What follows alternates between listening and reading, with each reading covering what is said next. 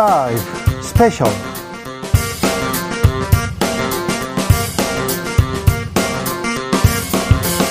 2023년 4월 29일 토요일입니다. 안녕하십니까. 주진우입니다. 토요일 이 시간은 일주일 동안 있었던 가장 중요한 일들, 그런 사건들 정리해드리는 시간 갖고 있습니다. 시사 1타 강사 두 분 모셨습니다. 양지열 변호사, 박지훈 변호사, 어서 오세요. 네, 안녕하세요. 안녕하세요.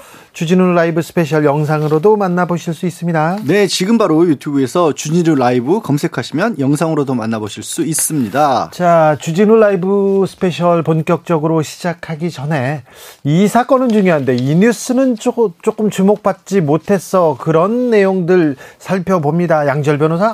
어, 주목받지 못했던 건 아닌데요. 네. 이제 뭐 정치나 이쪽 얘기가 아니다 보니까 시사 네. 프로에서는 많이 상대적으로 덜 다뤄진 거 SG발 그 주가 조작 사건이 터졌죠. SG발 네. 주가 조작 사건이 있었죠. 뭐 굉장히 큰 규모의 주가 조작 사건이고 여러 가지 면에서 특징이 있죠. 물론 네. 이제 많은 분들의 관심을 끈 건 임창정 씨가 네. 여기에 투자자냐 뭐 같이 공범이냐 피해자냐 이게 아직 뭐 진행 중인 사건이긴 합니다만 네.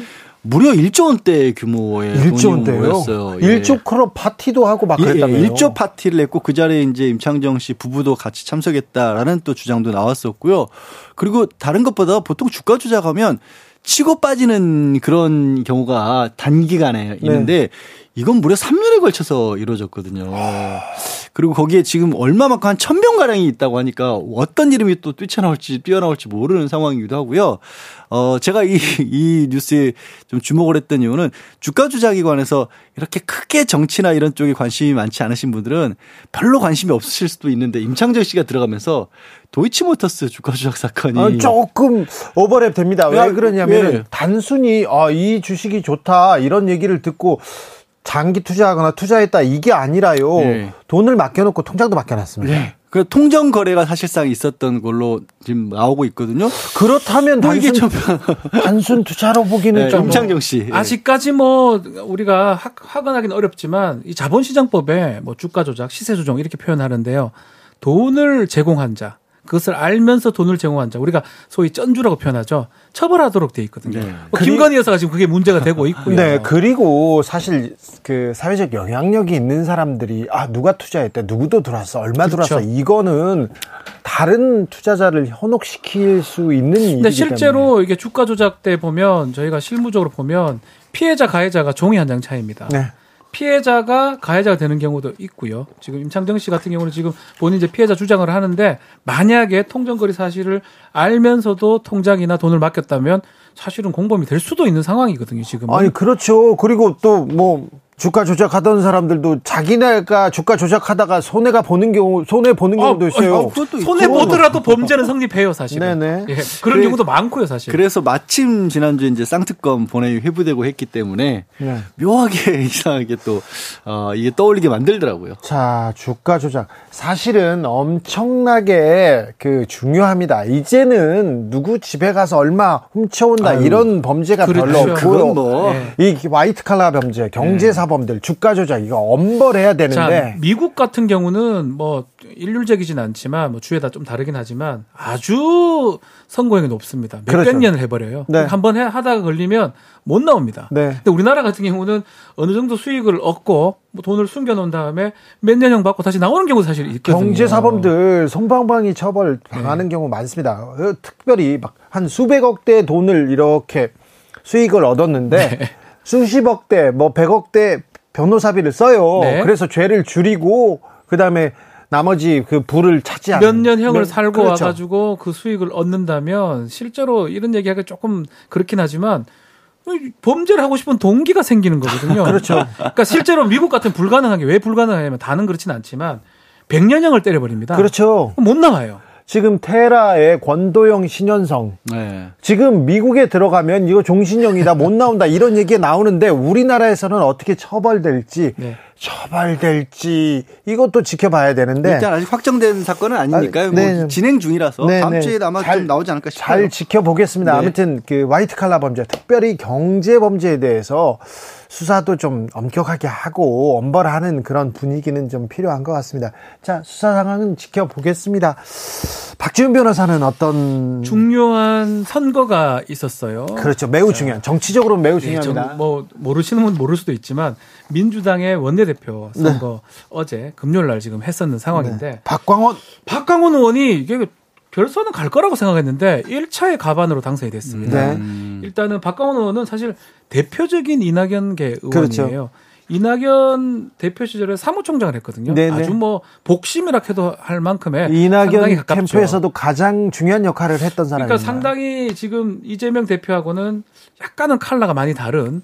그러니까 나머지 세 후보, 그러니까 박범계, 뭐 홍익표, 김두관, 김두관. 후보 그 세 분은 그래도 범친명이에 가까운 사람들인데 이 박강원 의원은 아예 친낙 이낙연계 의원이기 때문에 앞으로 지금 뭐 돈봉투 이것도 있지만 1년 임기 동안 총선을 치러야 됩니다. 앞으로 이제 민주당의 어떤 운명이 이재명, 박항원 두 사람한테 지금 가버렸지 않아 싶어서 이 민주당 원내대표 선거 주목해야 될 것 같습니다. 원내대표 선거는 몰라요. 참 이거는 또 이변으로 받아들이고 있는데 이재명 대표 결과 어떻게 받아들이고 있을까요? 민주당은 어떻게 보고 있을까요? 글쎄요. 뭐 일단 나머지 박 변호사 얘기한 것처럼 다 다른 후보들이 그 비교적 이재명 후보와 가깝다라는 말을 들었기 때문에 그냥 쉽게 생각해보면 표가 분산됐다라는 생각을 할 수도 있지만 네. 그런데 과반이었어요. 1차 과반입니다. 그러니까 과반이었다는 얘기는 표 분산하고 상관없이 박광원 의원이 대표로 취재가 됐다라는 거고 물론 이번이 처음도 아니었고 여러 번 도전도 했었고 또 당시에 뭐 사부총장을 했다라는 건 그만큼 의원들하고 좀 끈끈한 관계가 좀 만들어져 있다라는 네. 얘기도 될 수가 있긴 하지만 문제라기보다 이제 그러면 혹시라도 삐걱대지 않을까라는 그런 민주당을 바라보는 사람들은 그런 걱정을 할 수가 있는데 모르겠습니다. 요즘 박광원 원내대표 워낙 다른 비명계 의원들이 뭐 방송 같은 데 나와서 목소리를 세게 내서 그런지 막상 박광원 의원은 요즘에는 그렇게 자주 보지 못한 것 같거든요. 그렇죠. 민주당 앞으로, 앞으로 입장에서는 저는 뭐 이재명 대표가 어떻게 생각하는지는 알 수는 없지만 민주당만의 입장을 봤을 때는 송갑석 의원을 이제 지명 최고로 하면서 통합을 하겠다라고 하면서 원내대표까지 사실은 비명이 된다 그러면 자, 통합의 모습은 밖으로 확실히 보여지는 네, 겁니다. 명확합니다. 네. 이 당을 이재명 대표 그리고 친명에서 좌지우지한다 이런 얘기는 일단 더 이상 할 수가 뭐 없어요. 외형은 차라리 한편으로 외형상으로는 뭐 국민의힘 이 바라보는 아니면 국민들이 바라보는 민주당 입장에서 뭐 당원들 말고요 입장에서는 통합이 외형을 갖췄다고 보여질 가능성이 매우 높다. 돈봉투 예. 사건으로 지금 궁지에 물린 어, 민주당 이대로는 안 된다. 쇄신해야 된다. 그리고 또 어, 이제 화합으로 통합으로 가야 된다. 이런 저는. 돈봉투 사건이 좀 컸다고 봅니다. 음. 뭐 예컨대 돈봉투 사건이 송영길을 대표 떼기 때문에 사실은 이게 문제가 되니까 조금 중간에 있던 의원들이 다 음. 반장 선거 같은 거잖아요. 의원들이 뽑는 거예요. 100, 100 69명의 의원의 가반이 됐다는 거는 그런 분들이 박광원 의원 쪽으로 많이 좀 돌렸던 게 아닌가. 그 압도적으로 상승이 된 거거든요, 사실은. 근데 한편으로 이제 그 위기강산 기회라고 기대했던 부분도 있거든요. 이걸 계기로 해서 이재명 대표가 좀 당내 개혁 내진 혁신을 좀 네. 해주길 바랬던 그런 의견도 있었거든요. 자, 민주당 내에서는 그리고 민주당 주변에서 민주당 지지자들은 음. 아, 우리가 대선에서 패배하고 그 이후에 질이 멸렬한 모습을 보였다. 우리가 쇄신의 모습, 음. 개혁의 모습을 보여주지 못해서 지금 마음을 얻지 못한다. 윤석열 정권의 대안이다. 대안은 민주당이다. 이런 얘기가 사라졌다. 어찌할 거냐. 거기에 돈봉투 사건 나왔는데 그러니까요. 이거 혁신의 기회로 삼아야 된다 네. 했는데 네. 한편으로는 이재명 대표가 본인의 약점이기도 하지만 여의도 정치권 출신이 아니라는 부분 때문에 그리고 이재명 대표가 개인적으로 보여준 그동안의 정치적 어떤 역량 이런 것 덕분에 어, 어당 내의 개선도 큰 충격을 주면서 가져다 줄 수도 있다라는 그런 기대. 그게 이제 처음에요. 기회 그거를 할 수도 있잖아. 물론 박광원 원내대표가 그걸 못 한다는 말씀은 아닌데 그거를 하는 데 있어서는 그래도 차라리 외형은 지금이 나을지 몰라도 내부의 실속은 친명계가 낫지 않았을까 하는 생각도 들 것도 같아요. 어, 민주당 최고위원 회의에서 이렇게 계속 이렇게 쏟아내는 이렇게 메시지를 보면 민생 개혁보다는 어, 윤석열 정권에 대한 반대, 비판의 목소리가 컸지 않습니까? 그래서 이번에는 조금 어, 궤도를 수정할지 그리고 돈봉투 사건 이거 깔끔하게 국민들은 지금 이거 잘못됐다 그 이거 당을 갈아엎어야 어될 큰 문제다 이렇게 보고 있는데 아직 민주당이 어떻게 해결할 수 있는 해결책을 뾰족하게 내놓기가 쉽지 뭐 않잖아요. 뭐 제가 어떻게 보면 하나만한 얘기지만 원점이라고 생각하는 게 맞는 것 같아요. 지금 이제 박강원 뭐 원내대표가 되면서 투탑이 되지 않겠습니까? 이재명 당대표가 그렇죠. 투탑이 되는데 어떤 그림을 그려가에 따라서 정말 정말 잘했다라는 평가를 받을 수 있고요. 만약에 그림을 잘못 그려서 삐걱삐걱대는 모습이 된다면 정말 잘못 뽑았다. 이런 얘기까지 나올 정도로 원점의 어떤 상황이 아닌가 이렇게 보입니다. 사실 그래서 그 부분 걱정하는 사람도 있습니다. 근데 333이 됐죠. 요즘 333이라고 하잖아요. 네. 그러니까 뭐 민주당 쪽 범진보 내지는 범보수 그리고 중도층이 늘어날 수밖에 없다라고 이제 뭐 현재 대통령도 그렇고 여권도 그렇게 크나큰 지지를 받지를 못하니까. 근데 민주당도 반사 유익의 이외에 온전히 그 민주당만을 지지하는 그런 어떤 세를 또 크게 불리지 못하고 뭐 있거든요. 그러면 점수를 따지는 네, 그가 이 상황에서 그럼 앞으로 1년 남 1년 얼마 안 남았네요, 안 진짜. 1년 남은 상황에서 어느 당이 그 가운데 계신 분들의 마음을 사로잡나 이제부터 뛰어야죠. 그렇죠. 그러니까 스타트 라인인 거예요, 사실 어떻게 그분들의 마음을 사로잡기 위해서 경쟁해야 됩니다. 총선은 사실은 됩니다. 그분들 마음 잡는 게거든요, 사실. 그렇죠. 네. 어, 근데 자기 밥그릇 챙기는 게 또 중요하니까. 기본적으로 챙기고 네. 잡아야죠. 집토끼 산토끼 얘기하는 아이, 공천 뭐 중요하고 그러니까 자 원내대표 박광훈이라 이재명 대표와 친낙계 원내대표라 이제 이낙연은 어떻게 되는 거지? 그리고 다른 의원들의 역학 구도는 어떻게 되는 거지? 지금 여의도 정치판은 굉장히 복잡한 셈법으로 들어갔습니다. 아무튼 어떤 모습을 민주당이 보여주는지 한번 지켜보겠습니다.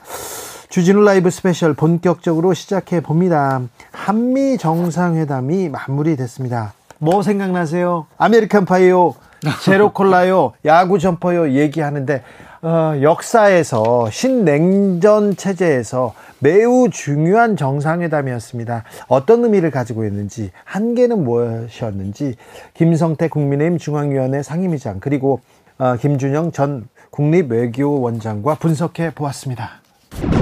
대통령이 미국 순방 중인데 언론 기사만 보면요 부끄러워 죽겠습니다 이런 사람들이 있어요 기사는 좀 그렇죠 참 안타까운 면이죠 네. 이게 특히 애교라는 것은 네. 이 주권 국가 간의 네. 이 분쟁 처리 기술의 하나입니다. 그렇죠. 설득하고 타협하고 때로는 강제 수단으로 이렇게 협상에 의한 분쟁의 해결을 목표로 하는 게 이게 애교예요. 예. 예? 외교. 참 그러니까 애교 아니고. 예. 제가 뭐 발언은 좀 시원찮습니다만은 제가 제가 네. 더군다나 예. 뭐 세계 최고의 국가인 미국을 상대로 벌리는 네. 애교예요. 매우 중요하잖아요. 더군다나 한미 동맹 지금 70주년. 네. 어, 북한의 뭐 이 핵미사일 고도화에 따른 그 위협 속에서 대한민국의 이 안보를 굳건하게 한미 동맹으로 어떻게 어, 다짐을 할 것이냐. 또 그러면서 지금 현재 어, 한미 동맹이 강화되는 만큼 네. 또 중국과는 또 멀어질 수밖에 없는 그런 안타까운. 현실. 네. 그런 가운데 우리 기업들의 이 경제 활동은 어떻게 또 정부가 뒷받침해 줄 것이냐. 정말 참 힘든 애교예요. 네. 그런데 이제 대통령 그 뭐 워싱턴 포스트 시에 뭐 인터뷰한 내용이 그냥 이렇게 또 애교의 모든 성과나 또 이런 앞으로 나와야 될 내용에 네. 어, 이게 사전에 막 그냥 너무 안 좋은 먹구름으로 이렇게 듣고 있는 게 너무 안 좋아요. 그렇죠. 순방 전에 그 외국 미국 인터뷰, 미국 외신 인터뷰, 미국 가는 길에 꼭 왜 일본 발언을 왜 하셔야 했을까? 왜 대통령 참모들은 왜 거르지 않았을까? 그거는요 좀 안타까워요. 그러니까 이제 대통령께서는 너무나 이 뻔한 이야기입니다. 한국과 일본은 과거에 참 아픈 역사가 있었지만은 미래를 위해서는 그 아픈 그 현실만 역사만 가지고 미래를 지금 이야기하지 않을 수 없다. 그러니까 그 총대를 내가 매는 건데. 자, 근데 의장님처럼 네. 얘기했으면 네. 다 이렇게 끄덕끄덕 하죠. 그런데 네. 네.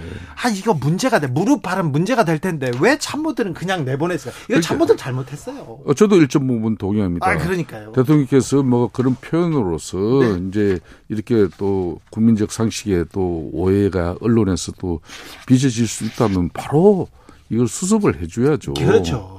그걸 국내에 있는 우리 당의 대변인이 네, 주어가 그걸 없다. 또 주어가 없다는 내용으로 수습을 하려고 그러다 대려 망신살만 뻗친 거 아니겠습니까? 아, 그러니까 뭐 그런 측면이 너무 안타깝고 네. 또 한편으로는 이게 기회다 싶어가지고 막 그냥 인정사정 없는 정치적 공격을 서슴치 않는 그러니까 야당의 모습도 참 이것도 볼상사나운 거죠.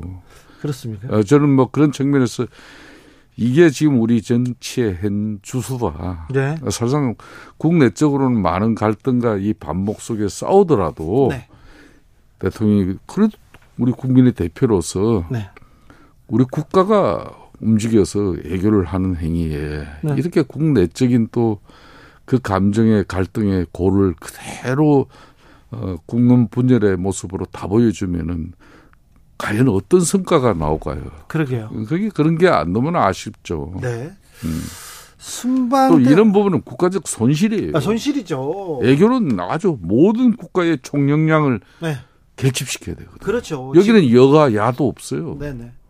그리고 또 아니 그 국민들도 도와줄 준비가 지원할 준비가 있어요. 돼, 돼 있어요. 응원하려고 해요. 예. 그런데 이렇게 좀 논란이 안 생기도록 해야 되는데 예. 미국 순방이든 순방만 하면 가면 대통령이 비행기만 타면 국민들이 좀 불안해한다는 것도 이것도 좀 손실이네요. 손실. 그참 대통령의 표현이라는 것은 네. 그 어떻게 보면은 참 우리 언론 환경이 또 국내적인 정치의 현주소가 예. 특히 여야 관계가 그런 어려운 과정이죠. 네. 어려운 관계를 적나라하게 다 보여주는 이해가 안 되는 겁니다. 네. 뭐든지 뻔히 무슨 말씀을 하신지 다 아는 사실인데 그러니까요. 이게 이해가 안 되는 거죠. 네. 순방 때마다 김건희 여사에 대한 관심이 큽니다. 매우 커요. 예. 그런데 이번에 뭐 넷플릭스 투자 받는데 뭐 옆에서도 있었다 얘기하고 막 국정 개입이다 얘기 나오는데 이 부분은 어떻게 보십니까? 사진에 맨날 가운데 김건희 여사가 있어요 이런 얘기도 하는데. 아, 그 사진 자세히 보시면 알겠지만은 네. 대려 비행기 트럭에 오를 때도 그렇고 네. 내릴 때도 그렇고 또 어장대 사회를 할 때도 그렇고 어제 뭐 백악관 이렇게 그 방문 맞은편에 이제 또 블레어 하우스에 들어가는 그런 모습에도 늘 대통령 좀 뒤죠 한 발짝 뒤죠 대통령이 뒤요? 아니 대통령 한 발짝 뒤에 아. 김건희 여사가 있죠. 아유. 그러니까 이런 부분도 네. 참 사람을 뭐 믿게 보면 한없이 미운 건데 좋게 봐주세요, 그냥. 이게 기술이잖아요. 아, 그러면 기술인데 그러니까 그런 사진들도 이렇게 보면 대통령이 좀 화나고 잘 나오게 또 가운데 있게 이렇게 나오고 그래야 되는데 그만큼 아닌가요? 이제 우리 내치에 있어 가지고 네 국민적 소통이 여러 갈래로 지금 막혀 있다는 거죠. 아, 그렇습니까? 그러니까 이번에 미국 순방 마치시고 오면은 예. 대통령께서 이제 순방 결과 보고도 네. 대국민 보고도 정말 진정 어린 어, 최선의 노력으로 이렇게 또 보고도 하고 예. 요런 참에 예, 요런 참여 또 이제 야당하고도 예. 어, 대미 순방 애교 결과를 가지고 좀. 이렇게 야당 지도부하고 또 대화도 가지는 게 대단히 아 중요하다고 그래요. 봅니다. 이제 예. 갔다 와서 이런 그렇습니다. 성과를 갖고 우리가 앞으로 나가자. 네. 이재명 대표하고도 얘기하고 그렇습니다. 그렇습니다. 한미 정상회담 어떻게 보셨습니까? 결과 좀 총평해 주십시오. 전반 일본처럼 뭔가 빈잔이었다. 빈잔이었습니다. 반잔도 아니고 빈잔이었다고 생각합니다. 그러나 예. 우리가 걱정했던 러시아와 중국 그 부분을 말했던 대로 그대로 넣어서 큰일 날 뻔했던 부분은 공동 성명에서 빠져서 네, 얘기 없더라고요. 천만 다행이다. 천만 다행이다. 네. 그래도 불씨는 남았다. 예, 예. 알겠습니다. 아, 천만 다행이다. 하지만 뭐 얻은 건 별로 없습니까? 아니 이 워싱턴 선언에서 네. 아니 북 핵 협의체도 만들고 문서화했다 뭐 이런 얘기 다 나오던데요. 네. 이거 좀 잘, 잘 이해하셔야 됩니다. 정치자분들. 네. 자, 우리가 보통 해구산이라고 얘기합니다. 네. 그 우리가 비, 정치적으로 또는 일상적으로 해구산. 그러니까 네. 우리는 핵이 없지만 네. 미국의 핵무력에 의해서 우산처럼 보호받는다는 뜻입니다. 네. 근데 이게 구- 이게 군사적인 걸로 확정이 되면 이걸 확장 억제라고 그럽니다. 근데 네. 확장 억제는 해구산도 있지만 재래식 무기나 이런 것들을 통해서도 또 전략 자산을 통해서도 얼마든지 할 수 있습니다.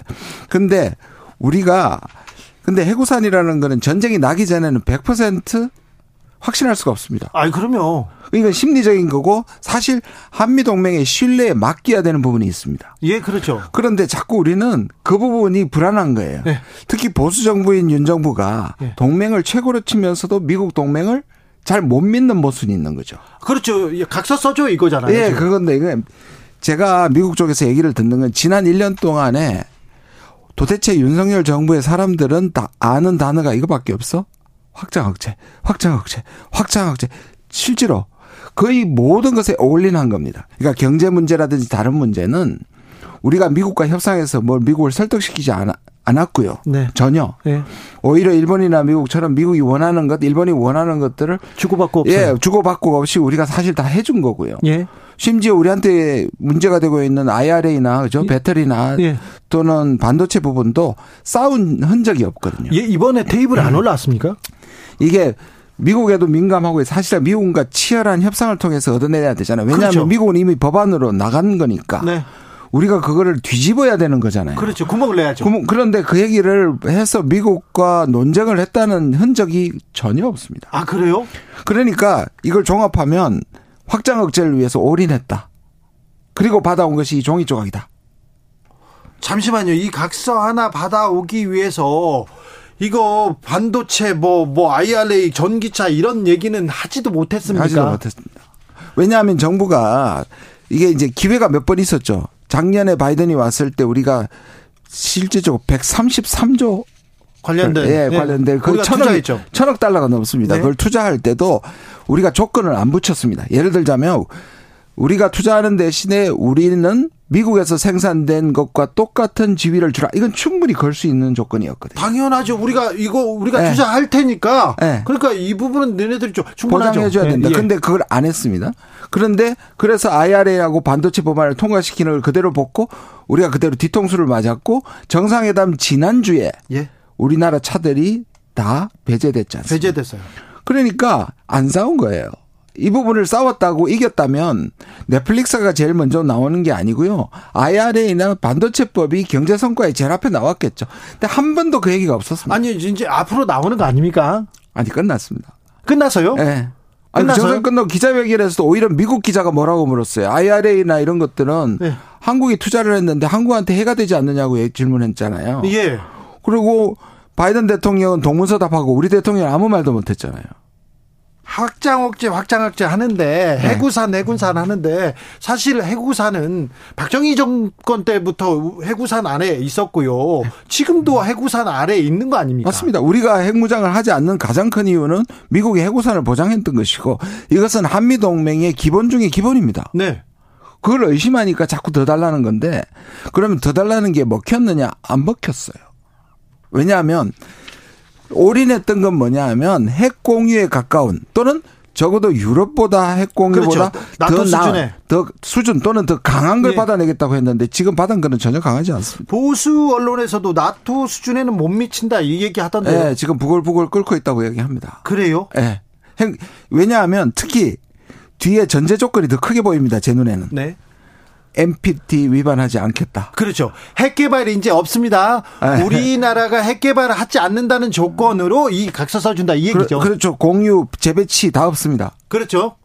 이제 핵 배치하자, 공유하자 이런 거는 이제 없어지는 거죠. 네. 아, 그러면 평화의 진전은 저는 있네요. 결정적으로는 오히려 결과는 그게 잘 됐다고 생각합니다. 아, 그러니까 진전이 네. 조금 있네. 네. 네. 근데 싸워서 얻은 건 아닙니다. 어, 미국은 그러니까 비핵화, 한반도 비핵화에 대해서 한 번도 움직인 적이 없어요. 움직인 적이 없죠. 네. 근데 우리 정치인들이 막 주장했는데, 네. 자, 이제 핵, 핵 배치, 핵 뭐 공유 그런 거 없이 자, 네. 우리가 각서를 써줄 테니까 네. 핵 억제 이 문서 네. 됐지 이렇게 한 겁니까? 이제 핵무기 관련해서 소위 말하는 3종 세트가 있습니다. 네. 공유, 전술핵 배치, 핵 자체 개발. 개발. 예.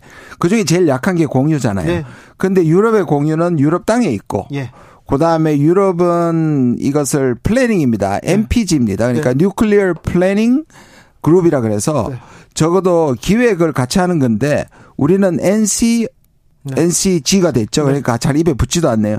Nuclear Consultation Group이라 그래서 이 consultation은 참조하다, 자문하다. 네, 자문 그룹을 만든대요. 네. 협의체를 만든대요. 이제 네. 그런데 유럽조차도 마지막 결정은 미국이 하는 거고요. 네.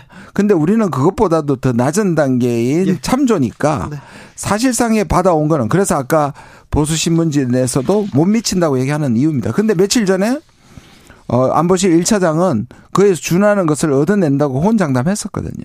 그런데 네 다행인지 몰라도 아무튼 결과는 다행입니다. 네, 그렇습니까? 저는 아. 교수님, 저는 좀 자존심 상했어요. 바이든 음. 대통령하고 윤석열 대통령하고 앉아 있는데 일본과의 관계를 개선해 준 거, 외교적 결단해 줘서 감사하다. 이걸 조 바이든이 얘기하더라고요. 네. 왜 일본과의 관계에 대해서 조 바이든이 감사를 해요? 지금 미국의 자세를 보면 자, 아 우리가 배우다. 라고 네. 얘기하고 있는 거죠. 그러니까 지금 어, 윤 대통령이 외신 인터뷰하면서 일본에 대해서 굉장히 뭐 역사적인 그뭐 논쟁이 될 만한 발언을 한 것 자체가 네. 미국 가면서 왜 일본 얘기를 했을까? 다 이게 그렇죠. 일본 미국한테 잘 보이려고 그렇죠. 거예요.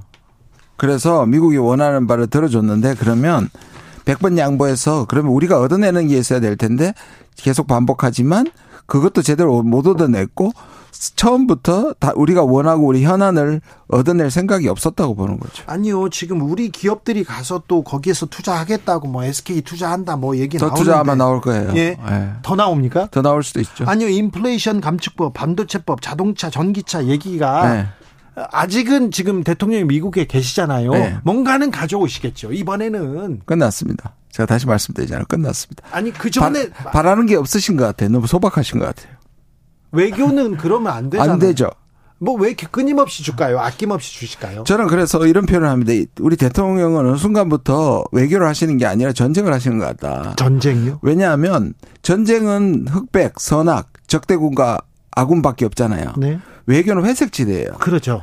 결국은 그런 나라들은 다 배제하고 실제로 외교를 하고 계신 게 아니고 계속 적을 분류하고 아군을 분류해서 아군이라고 얘기하고 친구라고 얘기하는 일본과 미국은 무슨 짓을 해도 선의로 해석을 해주고 적으로 분류된 국가는 협력할 생각을 안 하고 적대 관계로 가는. 그래서 중국과 러시아의 화를 불러내는. 그러니까 지금 이분은 외교를 하는 게 아니라 전쟁을 하고 있다. 심하게 얘기하면 그렇습니다. 주진우 라이브. 외교가 아니라 전쟁을 하고 있다 이렇게 외교 전문가는 말을 했고요. 네. 아 김성태 상임의장은 밉게 보면 다 밉다, 미워 보인다 이런 얘기도 했어요. 그런데 이번 어, 한미 정상회담 전에 언론 인터뷰를 통해서 매우 큰 우려를 만들어 놓고 시작했잖아요. 그 부분 좀 안타까워요. 워싱턴 포스트 인터뷰 말씀하시는 거죠? 아, 뭐 다른 뭐 인터뷰도 마찬가지죠. 그렇고 다른 인터뷰도 어, 방미 로이터, 도중에 로이터도, 로이터도 그랬고 뭐 방미 NBC. 도중에 NBC랑도 그랬고 합동 기자회견 가질 때 첫 번째 질문 미국 기자의 질문도 그랬고 나온 얘기가 다 미국 왜 미국 언론들이 계속 이걸 물어봐요. 뭐 친구가 친구 감시하는 법이 있는지. 아니 우리 언론이 물어봐야죠. 미국 기자가 물어봤어요. 그리고 아 이거 저 바이든 대통령한테 당신 그 선거 때문에 한국 너무 이용해 먹는 거 아니냐 이런 얘기를 미국 기자가 미국 대통령한테 그걸 물어보는데 옆에 우리 대통령이 서 있으니까 우리가 되게 무기 뭐지 싶은 그런 상황을 미국 기자가 만든 거잖아요. 만약인데 제가 이제 질문권을 하나 발언권을 예. 질문권을 하나 받았다면 어, 질문권을 받지 않아도 제가 네. 갔으면 네. 조 바이든 대통령한테 묻습니다. 친구가 염탐하면 안 되죠 이렇게 얘기했죠. 바이든한테 어, 오히려 바이든한테 네. 네. 해야죠. 그렇죠. 들어야죠. 네. 그래야 아 바이든이 어, 좀 하면서 우리가 이제 한국과의 관계를 위해서 노력하겠다 이런 얘기에 사과해야 될 거 아닙니까? 여기까지 두 개 물었겠어요. 근데 우리 대통령한테 그걸 물어봤는데 우리 대통령이 그거 그럴 수도 있다는 식으로 넘어가 버리니까 아, 참, 갈 때부터도 이게 논란이 됐었는데 끝까지 아, 해결이 안 됐어요, 사실. 아, 윤 대통령이 그때 이 대답은 제가 하는 게 적절하지 않은 것 같고 바이든한테 넘겼으면. 그랬으면 음. 좀 다른 또. 그렇죠. 구도가 좀 일어날 네. 수 있었을 건데. 사실은, 어, 도청이라는 게 이게 악재인데 호재로 이용할 수 있었거든요. 우리한테는요. 예, 호재로 그렇죠. 이용할 아니 해야죠. 예, 했었어요. 우리 사실은 우리 다들 알겠지만 외교 문제에서 이런 거 나왔을 때 이것 때문에 안 됩니다라고 많이 했었어요. 예전에 노무현 대통령 때라든지 박정희 전 대통령 박정희 때부터요. 네. 근데 사실 이 좋은 어떤 호재라고 할 수 있는 것을 이용을 전혀 못 했습니다. 저는 이 질문이 나온다는 거는 분명한데 이 질문에 대응하는 자세 여기에 네. 대해서는 청와대 아니 대통령실 참모들이 조금 슬기롭고 지혜로운 해법 아, 준비를 했었어야 돼요. 당연히 네, 질문이 대답이 올. 준비됐어야 되는데 네. 이것도 부족해요. 아니 저 박 변호사님 때나 지금 얘기하신 것처럼 그때 인터뷰를 진행하는 걸 보면요 기자가 써놓은 상황을 보면 약간 그러니까 멈췄다가 그렇죠. 러니까 바로 즉답이 안 나왔다는 식으로 이렇게 기자 외국 기자가 써요. 그럼 준비가 안 돼 있다는 얘기인가? 아니 준비는 했겠죠. 설마 했겠죠. 근데 그 모든 이유가 그렇게까지 우리가 이렇게 좋은 카드를 들고도 쓰지 않았던 이유가 어, 대통령실에서 계속해서 밝혔던 입장은 이번 회담의 가장 중요한 부분은 핵 확산 억제라는 거 아니겠습니까? 네. 그리고 김태호 안보실 차장 같은 경우는 이번에 핵 공유를 이뤄냈다라고 얘기를 했어요. 그런데 이게 참 이게 계속 비슷한 일이 나온 게 국내에서도 그렇고 핵 공유는 미국에서도 아니다. 아니라고 미국에서. 미국 보좌관이 바로 백악관 보좌관이 우리 개념에서는 분명히 말하는데 공유는 아니다. 당신들이 그걸 어떻게 해석하는지 모르겠지만 우리는 그게 아니다라고 이게 말 단어 하나까지 신경을 써가면서 이래서 아니다라고 얘기를 해버렸어요. 핵으로 공격을 받았을 때 전쟁 공격을 받았을 때 우리가 어, 미국이 핵 공격을 할 수 있다. 핵으로 이렇게 대응할 수 있다. 핵 우산. 이건 박정희 네, 정부 예전부터 때부터 있었던. 있었던 내용인데 이 내용을 문서화한 것은 에, 꼭 필요했는지 모르지만 성과라고 지금 그 대통령실에서는 얘기합니다. 문서화는 했어요. 그 문서 핵폭탄이에요. 문서 핵폭탄 받았다고 보는 게 맞는 것 같고요.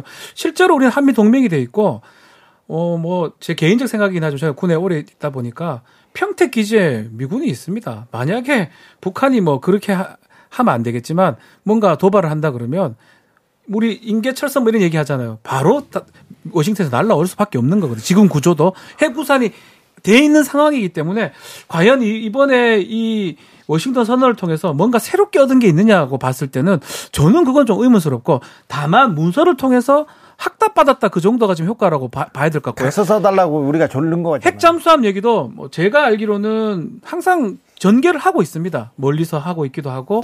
근데 그거를 이제 약간은 문서화 했다는 데 의미를 둬야 되지. 뭔가 구체적으로 뭔가 많이 받았다. 이렇게 얘기하기는 어렵고 오히려 이제 보수 측에서 일부 의원이나 핵무장 자체 무장해야 되고 어 전술핵 재배치해야 된다 이런 얘기를 하는데 그런 여지를 지금 없어져 버린 것 같아요. 원래 미국에서. 그 부분은 딱 단정을 네, 했죠. 빼버렸죠. 우리가 이거는 명확하게 하는 대신, 근데 명확하게 하는 게 아니라 있던 걸 명확하게 했고 대신에 요 한반도 자체에 핵이 더 이상 추가 배치될 수 없다는 건 분명하다. 조 바이든 대통령이 한반도 비핵화를 천명했습니다 이번에. 그래서 그렇죠. 한국의 핵무장론에 제동을 건 것은 저는 성과라고 봅니다. 네. 저는 다행이라고 이렇게 생각합니다. 그런데요, 우리 국민들 음, 몇 번의 정상회담이 있었고 어, 외교 어, 순방, 외교 행사가 있었는데, 이번에는 대통령께서 우리 경제를 위해서, 아, 현아를 좀 챙겨주시리라, 보따리를 좀, 어, 챙기시라라고 생각했는데, 경제 관련된 이야기는 거의 좀 미흡하다. 성과는 미치지 못한다. 이런 평가는 계속됩니다. 아니, 아예 없죠. 예. 아예 없어요. 아니, 그게 사실 가장 중요했던 게 IRA랑 반도체 지원법 아니겠습니까? 근데 그 부분에 대해서는 이미 방미 전에 다 정해져 있었어요. 미국 측의 입장을 분명히 해버렸고 우리도 그 부분을 가지고 우리가 크게 손해 보는 건 아니다. 뭐, 뭐, 뭐 배터리 저 전기차 배터리 보조금 지원 같은 경우도 리스 자동차는 우리도 여전히 받는다. 뭐 이런 식으로 해서 논의를 안 하겠다고 밝히고 가버렸거든요.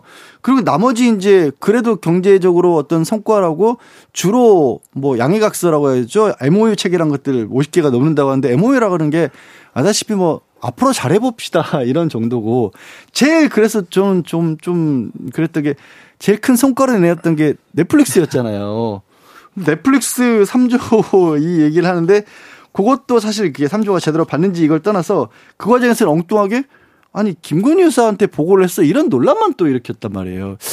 자, 참 그래서 경제 성과 근데 백악관에서 이 성과를 놓고 미국 측이 얻은 걸 얘기를 한 건 백악관에서 밝힌 바로는 133조를 우리가 받았다라고 미국이 밝혔거든요. 또요. 우리가 줬다는 얘기가 지금까지 그러니까 또요? 바이든 행정부 출범 이후로 지금까지 받은 게 가서 이번에 삼성이랑 SK도 미국에 공장 지어주기로 했잖아요. 아 이번에 우리가 투자 발표하더라고요. 그러니까 우리는 얻은 건 뭔가 모호한 앞으로 잘해보자인 거고 미국은 지금까지 133조 그러니까 대략 계산해도 우리가 8조를 지금 받았으면 140조 이상을 지금 130조 이상을 지금 줬다. 뭐 그게 사실 우리 우리가 수학적으로 계산할 건 아니지만 산수적으로 지금 사실은 뭐 애플이나 테슬라 얘기가 나와야 되는데 그런 네. 얘기는 없고요. 전혀 없죠. 넷플릭스 얘기 나오는데 넷플릭스가 우리나라 한국 콘텐츠가 너무 좋아서요. 한국 콘텐츠를 투자하는 건 맞습니다만 음. 저 투자하고 돈은 다 넷플릭스가 받아 벌어가는 그렇죠. 그런 좀 불공정한 구조인데 음. 차라리 이런 얘기를 한마디 좀 해주셨으면 좋았는데 우리 대통령이 우리 그 가장이 가가지고 그런 얘기 좀 대신 해줬어야 되는데 아무튼 대통령실에서는 IRA와 반도체 과학법에 관해서 한미 정상 간 한국 기업의 부담과 불확실성 줄인다는 방향에 명쾌하게 합의됐다 네, 이렇게 맞는데 이것도 다 어음 같은 자, 거예요. 그러니까 네. 방향성 얘기 나오잖아요. 그러니까 현금으로 생각했을 때는 뭘 받아야 되냐면 최소한 유예라도 받았어야 돼요. 한국 기업은 유예해 준다. 그거를 목표로 아마 갔을 것 같은데 방향이라는 거는 뭐 다 설정할 수가 있죠. 방향 얘기는 그 외교라는 건 사실은 어음보다는 현찰을 받아야 되는데 우리는 현찰을 다 줬는데 어음만 잔뜩 지금 받아온 상황이고. 아이고 그래도요 네. 좀 아니 아니 근데 기타도 받고요. 기타도 받았어요. 네. 좀 자. 자, 돈 맥클린 네, 기타를 예. 친필 사인 있는 기타를 지금 받, 아서 자, 한미 정상회담의 네. 결정적인 장면 아니면 어, 좀 인상적인 장면이 있습니까? 양지열 변호사님. 오, 글쎄, 이건 국빈 방문이었죠. 네. 그러니까 어, 어떻게 보면 국가의 손님으로 가셨던 거죠, 우리 대통령이. 그래서 손님 대접은 융숭했다. 뭐 국회 갔었을 때 연설할 때 기립박수도 네. 척 치고. 아니 그런데 더 대접은 융숭하게 받고 네. 좀 스테이크도 먹었는지는 모르겠으나 음. 오므라이스가 아니어서 저는 좀좀 좀 괜찮다 생각합니다. 아니, 뭐 우리 한인 그런데, 요리사도 갔다고 하더라고요. 그런데요, 저는요 손님을 불러놓고 대권 도전하는 게 어디 있어요? 그러니까 자꾸 일각에서는 이제 뭐 4년 전에 선언했기 때문에 그 시간이 시간이긴 한데 공교롭게 한미 지금 정상회담 직전에 지금 선언을 한 거거든요. 바이든 대통령이 뭐 기시다도 그렇고 윤석열 대통령이 갈 때마다 좀 올라가니까 뭐 그걸 자꾸 노리는 것 같아요. 그러니까 이렇게 함으로써 또 그리고 한미 정상회담 결과가 일단 미국 입장에서는 나쁘지 않고 좋거든요, 사실. 그렇죠. 좋죠. 뭐 한국만 뭐 이용하죠. 별로 없으니까요. 우리 우리한테 준 게 없으니까. 아, 지금 그 신냉전 체제 아닙니까? 미중 네. 갈등이 이렇게 극도로 지금 고조되고 있는데 지금 한국이 최전선에 나서서 돌격대장으로 나서서 지금 중국한테 막 손가락질하고 있어요. 바이든의 약점이라고 하면 사실은 중국하고 우크라이나 전쟁이라고 보는 게 맞아요. 그건 그 두 개를 지금 우리 한국 대한민국이 또 윤석열 대통령이 해결해 주는 것처럼 되기 때문에 부분, 바이든 입장에서는 고맙죠 사실. 이 부분에 대해서는 잠시 후에 저희가 더 자세하게 이야기 나누겠습니다. 박지민 변호사 인상적인 장면. 저는 그래도 뭐 저는 뭐 개인적으로 봤을 때 뭐 만찬 과정에서 네. 노래도 하고 이런 부분은 저는 긍정적으로는 생각합니다. 네, 네. 근데 뭐 원래 제가 알기로는 좋아하는 노래가 돈 맥클린의 starry starry night이라고 이제 빈센트? 빈센트를 좋아한다고 제가 알았거든요. 네. 그 노래를 제가 잘 부른다고 제가 들었는데 American Pie long long long time ago 그 노래를 하더라고요. 이게 바이든 네. 대통령 그 작고한 장남이 음. 좋아했던 노래. 아마 다 계획된 것 같아요. 만약에 계획했다고 계획해서 준비해서 불렀다고 한 거면 잘한 겁니다. 네, 아니 왜냐하면 음. 거기서 왜 좋냐 하면 네. 어 미국에서 돈 맥클린의 그 친필 사인 있는 기타를 준 이유는 starry starry night 제가 빈센트 노래를 좋아한다는 걸 알고 준 거예요. 네. 근데 그걸 받고 빈센트 노래를 부른 게 아니고 American Pie로도 불렀던 거거든요. 네. 이런 것들은 사실은 조금 섬세한 거긴 하지만 네. 외교적인 장면을 봤을 때는 좋지 아, 나쁘지 않고 좋다고 봐야 되겠죠. 영어 연설을 위해서 영어 공부도 열심히 하고 잘했어 영어도 네. 잘했어요. 영어 공부도 하고 또 노래를 또 부르려고 준비를 했더라고요. 아, 제가, 제가 뭐 괜찮다면 뭐 하면서 네. 노래를 했는데 뭐 그렇다면 뭐 그 노력은 잘한 겁니다. 여러분께서는 지금 주진우 라이브 스페셜을 듣고 계십니다. 주진우 라이브 스페셜 한미 정상회담 직전부터 지금 한반도는 조금 아, 긴장 관계입니다. 일단 중국이 발끈합니다. 그리고 러시아 또 발끈했고요. 우크라이나 무기 지원 가능성을 열어놓고 그런데요. 그럼에도 불구하고 윤석열 대통령은 일본 무릎 발언을 하면서 발언을 하면서 일본의 힘을 실어줍니다.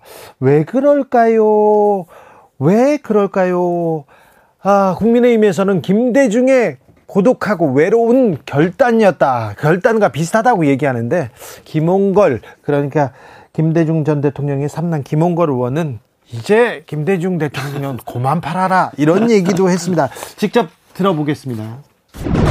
이거 다 김대중 대통령 때는 일본의 전향적인 말 했는데 다 똑같은 말 했는데 그때는 국민의힘 시비 걸지 않았다 이렇게 얘기합니다. 자, 김대중 대통령의 아들은 어떻게 보셨습니까? 예, 이제 좀 김대중 오부치 선언 계승했다는 얘기 좀 그만 좀 해주셨으면 좋겠어요. 그러니까 한일 정상회담 때부터 계속 그러니까 얘기합니다. 결론부터 먼저, 먼저 말씀드리자면 김대중 오부치 선언은 이미 10여 년 전에 네. 아베 정권이 들어서서 네. 강제 동원 없었다.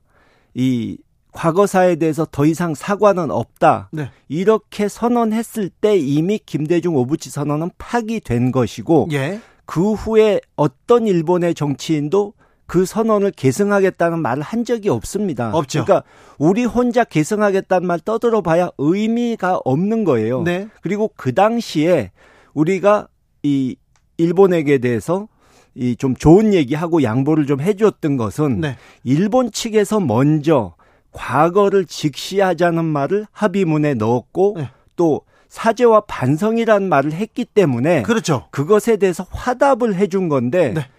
이번에는 일방적으로 우리가 퍼주기만 하고 네. 뭔가 나중에라도 답례가 온, 오기는커녕 네. 오히려 독도 문제라든지 네. 여러 가지 일본 정치인들의 언론 플레이라든지 네. 그러니까 선물 주고 뺨 맞은 격이거든요. 김대중 오부치 선언에는 사죄와 반성이 있었다. 김대중 대통령이 미래로 가자고 했을 때는 그때는 사죄와 반성이 있었는데 지금 사죄와 반성도 없고 김대중 오부치 계승한다는 얘기도 없다. 그렇죠. 않습니까? 일본 측 입장이 그렇죠. 그렇죠. 아 근데 요렇게 또 일본 통이십니다. 일본 통이신데 한미 정상회담을 그 앞두고 일본 얘기를 합니다. 일본 과거사 사과 안 해도 된다 막 무릎 얘기를 합니다. 그런데 일본에서는 어떻게 받아들입니까 이 문제를? 뭐 처음에는 일반 국민들은 기시다 총리가 외교적으로 완승을 했다 하고 좋아하긴 했지만 네. 일본 언론이나 정치인들 좀 지식층에서는 과연 윤석열 대통령이 과거사 문제를 다 알아서 해결하겠다고 큰 소리는 쳤는데 네. 진짜 할 수 있을까? 그러니까 한국 내에서 복잡한 법적 정치적 문제가 있고 네. 윤석열 대통령의 지지율도 낮은데 네. 무슨 수로 저걸 해결하겠다는 것일까 예. 하는 좀 반신반의하는 분위기가 있는 거죠. 박근혜 정부 때 위안 위안부였습 위안부 문제였습니까? 예. 예, 위안부 문제에서 합의를 하고 왔는데 근데 그 이후에 교착된 상태 그걸 아, 일본 측에서도 매우 민감하게 받아들였는데 아, 비슷하군요. 그런데 우리는요 화이트리스트 복원했고요 이미 먼저 복원했습니다. 무립 발언까지 나왔는데도 일본은 반신반의한다고요? 그러니까 아주 우리가 내놓는 걸 봐가면서 조금씩 주겠다는 생각이겠죠. 네. 당연히 줘야 할 것조차도. 네. 아, 이 전에 인터뷰, 로이터 인터뷰에서는 러시아하고 중국한테 매우, 매우 얼굴을 붉히는 일이 있었어요. 중국 측 반응은 어떻습니까? 중국 측에서는 이 한국 측이 예. 시진핑 주석의 방한을 예. 이 논의를 하자고 했었는데 아 최근에요? 예. 그래 놓고선 갑자기 대만 문제를 얘기하면서 중국을 일부러 자극하는 것은 마치 이건 악수하자고 손 내밀었다가 갑자기 뺨 때리는 격이기 때문에 네. 갑, 이 어리둥절해하고 저 왜 저러는지 모르겠다. 중국도 사실은 뭐 5월, 6월, 7월 한국과의 관계 개선하고 단체 관광객 오고 교류 시작하려고 했잖아요. 드라마도 예. 틀고 그렇습니다. 영화도 틀고 그런데 지금 당황한 상태입니까? 그렇죠. 그 지금 말씀하신 모든 것들이 취소되고 이 상황이 더 악화될 수 있는 가능성이 높아졌죠. 그런데 중국은 매우 신중하게 외교를 하는 나라 중에 하나입니다. 물론 공산 국가지만 그런데 저 외무부 대변인 그리고 외교부장 그러니까 외무부 장관이 나서서 직접적으로 굉장히 거친 말을 쏟아내던데 이건 어떻게 된 겁니까? 사실 만 하루 동안 네. 아무 말도 안 하고 언론에서도 윤석열 대통령 발언을 보도하지 못하게 하고 아 윤석열 네. 대통령의 대만 발언을 하루 동안은 보도하지 못하게 했습니까? 예, 아예 정부도 공식 반응 안 보였었죠. 그랬어요. 근데 왜 갑자기 나서서 비판을 했느냐? 네. 그 다음날 오전에 미국에서 네. 윤석열 대통령 발언을 지지한다. 그런 이런 나왔죠. 말이 나왔거든요. 예.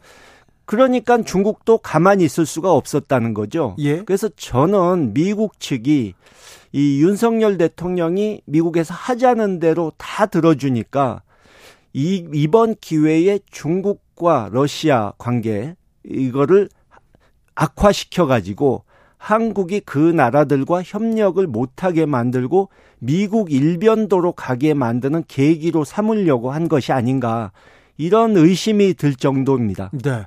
아, 중국과의 중국 관련 발언, 미, 일본 관련 발언 다 여기에서 이런 이런 맥락에서 봐야 됩니까? 그러니까 일본 관련 발언도 일본을 미국보다 먼저 방문하지 않았습니까? 네. 결국 일본 문제를 해결하고 가야만 미국에서 국 빈 대접을 받을 수 있다. 제대로 이 좋은 대접 받으려면 미리 일본과의 관계를 풀고 가야 한다 하는 숙제가 있었다는 얘기죠. 네. 한미 정상회담 있는데 북한은 어떻게 볼까요? 북한이 관계 개선을 조금 하려고 한다, 민간 교류는 하려고 한다 이런 목소리도 좀 있던데요. 어, 현재로서는 윤석열 정부에 대해서는 아예 기대를 안 하는 것으로 저는 보고 있고요. 예. 어, 윤석열 정부가 사실 최근에 계속 외교 참사를 만들어낸 것을 보면 북한하고 뭔가 접촉해서 교류를 한다고 나서도 저는 좀 불안할 것 같아요. 네. 어, 그렇지만 북한도 뭔가 돌파구를 마련해야 되기 때문에 네. 미국이 안 된다면 일본 같은 나라하고라도 네. 뭔가 접촉을 해서 예.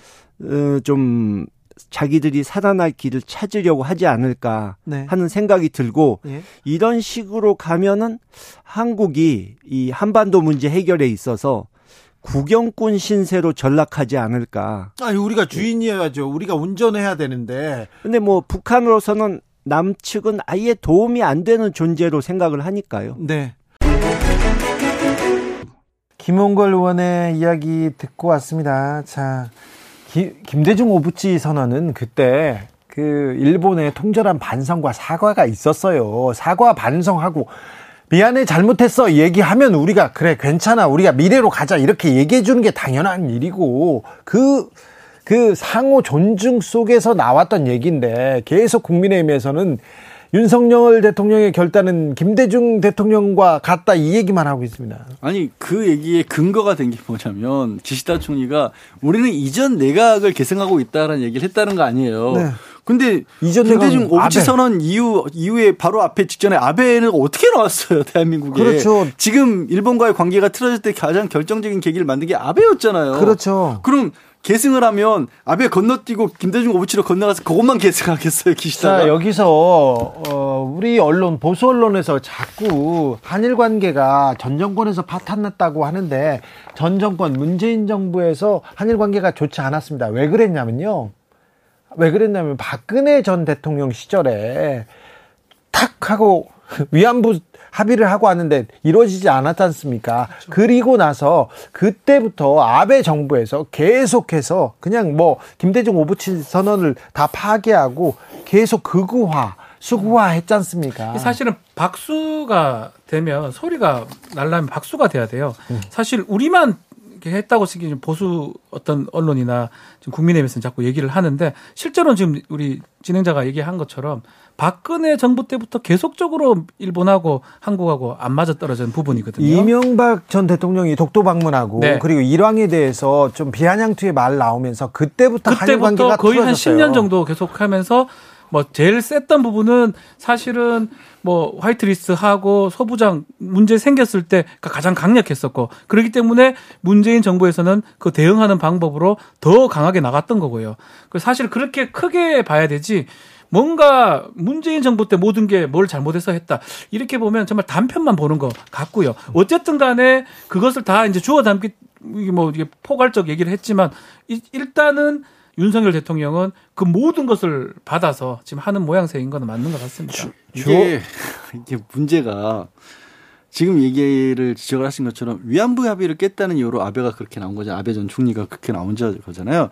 그래 그러다 보니까 일본이 이게 엉뚱하게 어떤 구조가 돼버렸냐면 일본은 여전히 우리를 못 믿는 구도가 된 거예요. 그러니까 강제 배상안을 그렇게 우리 입장에서는 많은 국민들은 굴욕적이라 생각하는 그 안을 냈는데도 그것도 일본은 야 니네 전원탄포 합의 깼잖아. 안 믿어. 반잔 물컵을 우리가 먼저 반잔을 채우면 반잔을 마저 채우는 게 아니라 저거 지킬지 안 지킬지 우리 계속해서 지켜볼게. 화이트리스트도 일본이 먼저 시작했는데 우리는 풀었는데 일본은 안 풀고 있잖아요. 지금 뭐 합니까? 빈잔 안 됐어요. 그 거기다가 또 주, 주어가 없다 이렇게 주어가 아, 없는 다 바라 이건 좀 창피하더라고요. 무릎, 무릎 꿇었다. 네. 주어가 또 있었죠. 네. 나중에. 자 그런데요. 더 중요한 거는 중국과의 관계, 이제 중국 단체 관광객도 오고, 그리고 시진핑 국가 주석한테 어, 초청해, 초청해서 이제 한국에 와달라 이런 얘기도 하고, 시진핑 국가주석이 LG 공장을 방문했어요. 그러면 한국과 중국 관계 이제 훈풍 분화했는데 지금 대만 얘기해가지고 중국과의 관계가 걱정이에요. 결국은 중국이 이번 한미 정상회담 엄중하게 공식으로 항의를 한 상황이거든요. 중국 중국은 사실은 좀 그렇지만 저렇게 하면 막 이 말이 맞는지 정말 쪼잔하게 비열하게 뭐 모든 수단을 동원해서 우리한테 경제적 보복 복수를 하더라고요. 아, 그 사드 중, 때도 그리 기억이 아, 나고 중국은 간단치 않아요. 두렵습니다. 사실은 뭐 우리 많은 경제적 관련 뭐 제가 중국이 좋아서 이런 것도 아니에요. 좋아하지도 않지만 어쨌든 간에 경제적으로 직간접적으로 많이 관련이 돼 있는데 그 모든 것이 중국의 어떤 어떤 보복이나 그런 것 때문에 피해를 입지 않을까 그 부분이 가장 지금 두려운 부분 중에 하나입니다. 저는 진짜 짜증이 나는 게요. 미국이 막상 미국은 한미 워싱턴 선언하기 뭐 2, 3일 전에 중국에, 중국에 먼저 알려줬다는 거 아니에요. 그렇죠.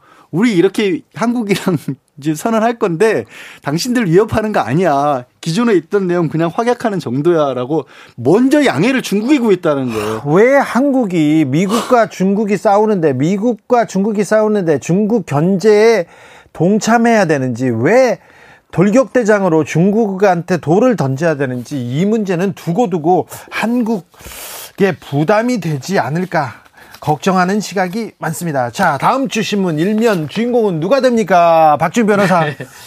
자, 다음 주 저는 조심스럽게 네. 새롭게 선출된 박광훈 원내대표가 자, 눈에 좀 띌 것 같습니다. 박광훈 원내대표 주목해 봅시다. 자, 양재열 변호사는요? 저는 다음 주 글쎄요. 김건희 여사로 제가 한번 가볼게요. 어, 왜요? 김건희 여사. 이게 지금 대통령 이제 순방 마치고 국빈 방문 마치고 돌아와서 이 탄력을 좀 받고 싶어 하실 것 같아요. 아, 그래요? 예. 거기서 이제 굉장히 본인이 성과도 많이 냈다라는 것도 있고 뭐 백악관에서 그런 성대한 행사도 했고 하니까 이걸 어떻게든 사실 이제 지지율이나 이런 것들도 좀 많이 안 좋았었기 때문에 그런 어떤 계획을 가지고 뭔가 좀 전면에 좀 나서는 일이 있지 않을까. 뭐가 뭘지는 모르겠으나. 네. 아, 왜냐면 그래... 가정의 달이잖아요, 또. 아, 그럴까요? 네, 그러네요. 가정의 날이네. 네. 알겠습니다. 네. 오랜만에 중국어로 나오셨습니다. 네. 주진우 라이브 스페셜 여기서 인사드리겠습니다. 양지열 변호사, 박지훈 변호사, 감사합니다. 네, 고맙습니다. 고맙습니다. 저는 다음 주 월요일 오후 5시 5분에 돌아오겠습니다. 지금까지 주진우였습니다.